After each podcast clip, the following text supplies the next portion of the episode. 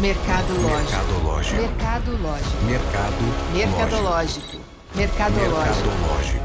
Mercadológico. Olá, eu sou a Humberta Carvalho e eu quero te dar as boas-vindas a mais essa edição especial dos podcasts Falando Nisso, do Sesc Goiás e do Mercadológico do Senac Goiás.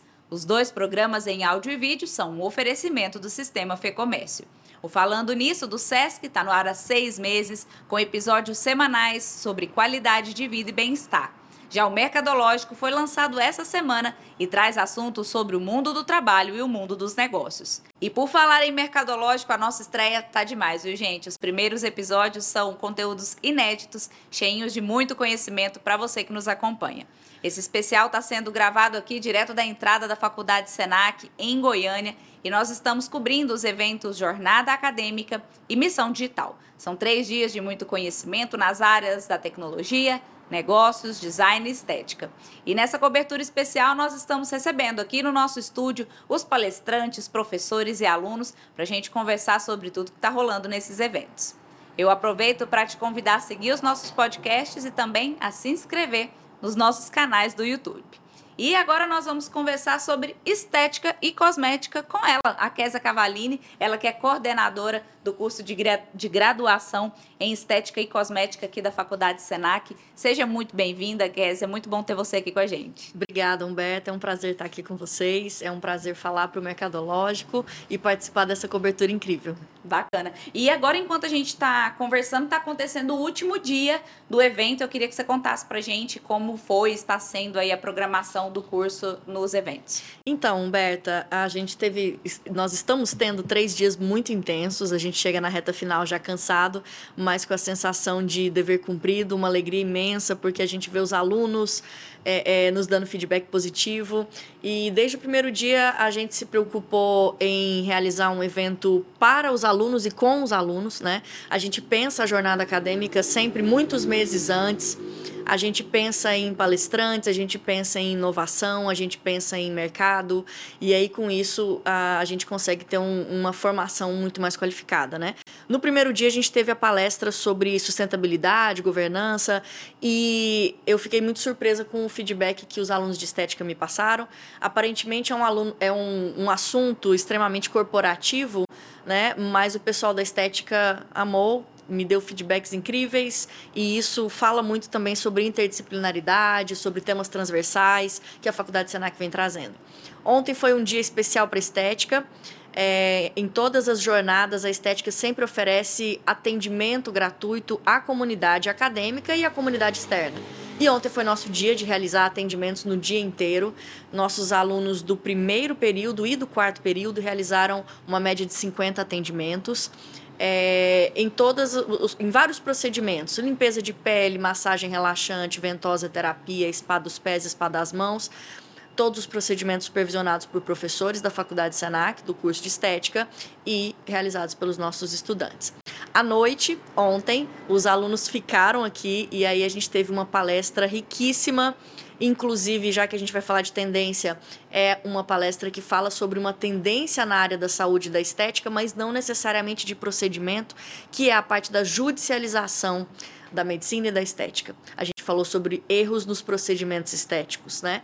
Foi mais uma grata surpresa. Como é um assunto jurídico e o palestrante é da área jurídica, eu entendi que talvez eles fossem estranhar, mas a gente teve que parar as perguntas, né? Porque senão a gente iria ultrapassar as 22 horas.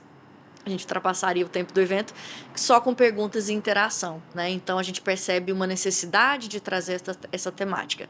Hoje, no último dia, a gente tem duas palestras é, sobre proteção solar, né? Filtros solares, sobre a história da estética. Então, realmente é uma programação variada e que contribui para a comunidade acadêmica e para a comunidade externa. Bacana. E eu te chamei aqui hoje para a gente falar um pouco sobre essas tendências, né? A gente tem aqui uma graduação nessa área. A gente até brinca, né? Fala assim que o mercado da beleza parece que ele está sempre em alta, está sempre crescendo, né? Da beleza, da estética, da cosmética. E eu queria que você compartilhasse um pouquinho com quem está nos acompanhando quais são essas tendências. O que, que você preparou para a gente? Certo, vamos lá. É, de fato, a gente até fica um pouquinho sem fôlego quando a gente pensa no mercado da estética, porque o tempo inteiro alguma coisa nova, surge. Como ele é um mercado muito amplo, a gente fala de atendimentos, né? Então a gente tem novidades, tem tendência nos procedimentos, a gente fala de equipamentos, temos tendências nos equipamentos. Então parece que a cada mês, a cada semana, sempre surge um equipamento novo. A tecnologia está muito voltada para a parte da estética. Por exemplo, a gente tem a parte dos lasers, né? o laser tem sido utilizado largamente hoje na estética. Então, diversos comprimentos de onda, diversas frequências diferentes. O laser vem sendo utilizado para prevenção, para tratamento de lesões. A gente tem a parte da ozonioterapia, que não é uma novidade, mas que hoje está muito mais aplicável na área da estética. Os, os uh, profissionais têm feito muitos cursos e a gente tem as tendências também ah, na questão ah, da divulgação, as trends que a gente fala, né? Então a estética hoje parece que ela ela está entrando em todos os lugares, né? A gente tem muitas clínicas de estética sendo abertas. Os cursos de estética também têm se multiplicado e a estética tem dominado muito as redes sociais. Então, uma tendência, por exemplo, dentro dessa, desse avanço da estética, eu li esse termo e achei muito interessante. É a tictorização da estética. Eu achei interessantíssimo, porque é, hoje tem algumas trends, alguns desafios nesse aplicativo, que, por exemplo, é a trend da skincare. Então, você faz seu skincare e posta o seu skincare. Isso faz o quê? Aumenta o consumo de, de cosméticos, os dermatologistas acham positivo e os esteticistas também, porque de fato skincare é uma necessidade, você fazer a sua limpeza facial diária e usar filtro solar, né? E para quem é dessa rede social e quer views e likes, ele vai fazer isso também, né? É, além disso, eu fiquei bastante impressionada também quando eu vi que as empresas de maquiagem e cosmético têm se preocupado muito com a criação de bases e maquiagens que imitem efeito de filtro dessas redes sociais. Eu fiquei impressionada. Então é, é, um efeito aveludado, um efeito que dá uniformidade à pele, tira qualquer tipo de sinal, que é o que os filtros fazem, né? Os filtros das redes sociais. Então hoje as, as empresas de cosmético têm trabalhado para criar cosméticos e no lançamento eles já falam isso, né? Fique como filtro, né? Efeito filtro, efeito aveludado, enfim. Então a gente tem par essa parte das tendências, né?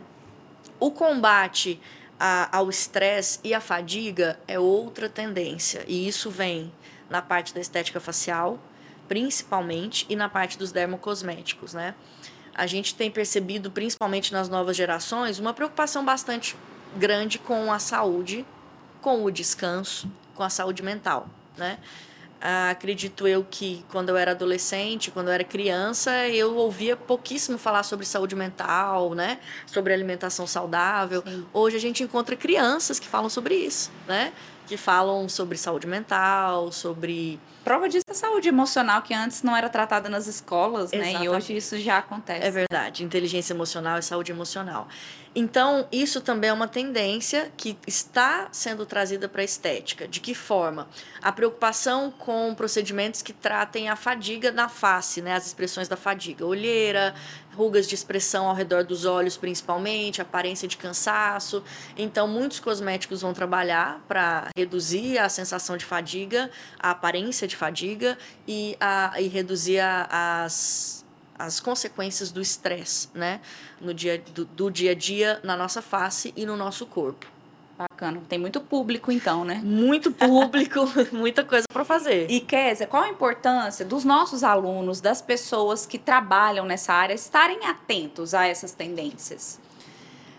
Se o profissional, se o aluno e, e, e posteriormente o profissional não estiver atento, ele vai ficar para trás é um mercado que está acelerado e aquecido.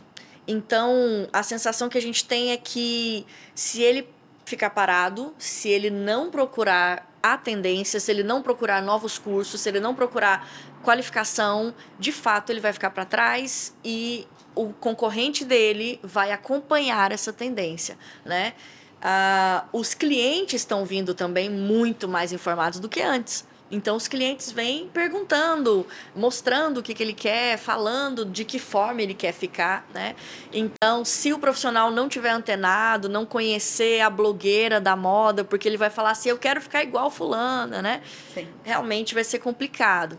Só para não alongar muito, mas tem uma tendência é, agora bastante forte depois da harmonização facial, a gente tem agora o crescimento da harmonização corporal, né? Então é também uma, uma grande área de atuação, porque daí a gente expande para o corpo todo o que era feito na face, né?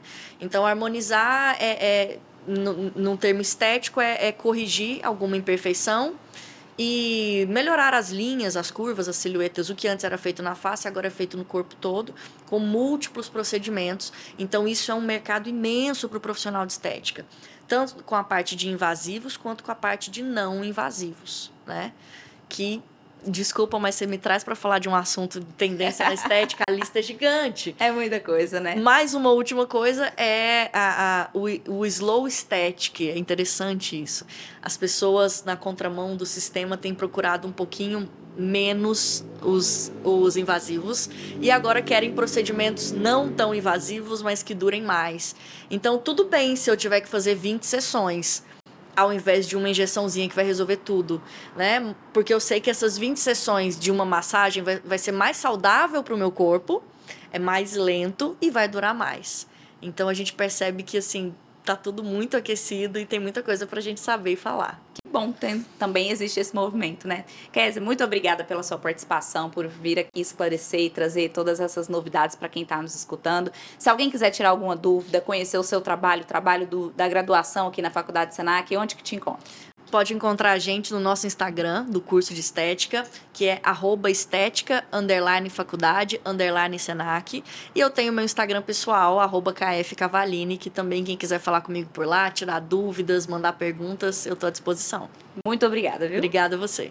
Você acompanhou agora mais uma edição especial dos podcasts Falando Nisso, do Sesc Goiás e Mercadológico do Senac Goiás. Eu quero te lembrar de seguir os nossos podcasts e também a se inscrever nos nossos canais do YouTube. Tá acabando, hein, gente? Tá acabando a jornada acadêmica e o Missão Digital e a gente tá aqui trazendo tudo para você. A gente se vê no próximo episódio. Até lá.